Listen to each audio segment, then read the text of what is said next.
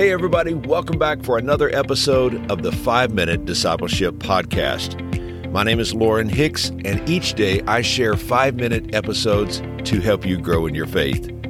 This podcast is about discipleship and spiritual growth. It's my prayer that these short episodes inspire you and encourage you to be a fully devoted follower of Jesus Christ. So if you're new to the podcast, let me invite you to subscribe on your favorite podcast app so that you can join us each day. Today on the podcast, we are talking about the loudest voice in your life.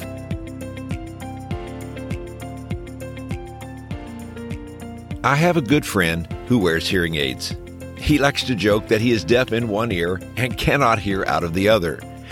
Yet the hearing aids have been a tremendous blessing to him. He told me that most of the time the devices work well, except in environments where there is a lot of surrounding noise.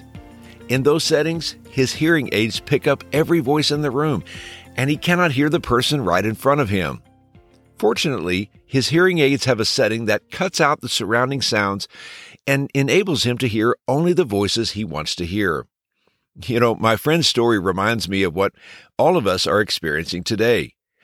I think you would agree that there are so many voices today shouting for our attention. There is the constant pinging of text messages, phone alerts that pop up throughout the day, emails, social media direct messages, and then there are the people who are present in our lives. Everyone wants our attention. With so many voices calling out for us, we may find ourselves easily distracted and without focus. After all, which voice will you give your attention? You can't listen to them all. Of all the things we can listen to, we must listen to the voice of God and what He is saying. We cannot afford to miss out on the voice of God. I don't know about you, but I want to live in such a way that God's voice is the loudest voice in my life. In Mark chapter four, verse thirty-two, we see one of Jesus' most repeated sayings in the gospel. He said, "If anyone has ears to hear, let him hear." I believe Jesus is saying there is a lot of things calling out for our ears, but we must make sure that we are paying attention to the voice of God. If you hear anything, hear the voice of God. Every day, you and I can hear the voice of God. We don't just serve a silent deity. We have a relationship with a living God who is involved in the lives of His children.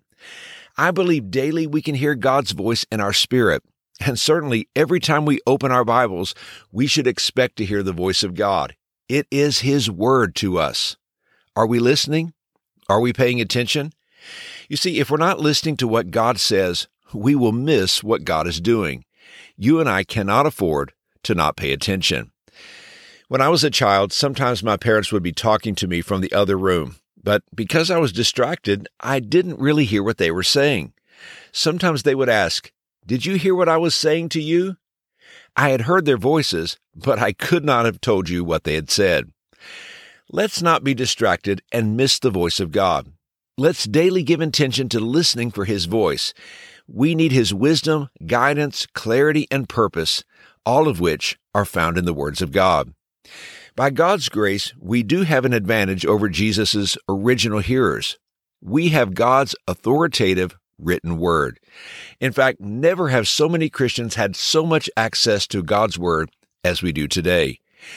And when it comes to paying attention, I love Hebrews chapter two, verse one, which says, "Therefore we must pay much closer attention to what we have heard, lest we drift away from it."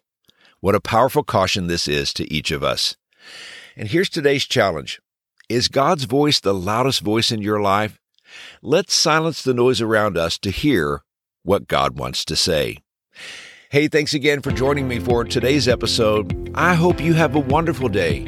And until next time, let's continue on our journey as followers of Jesus.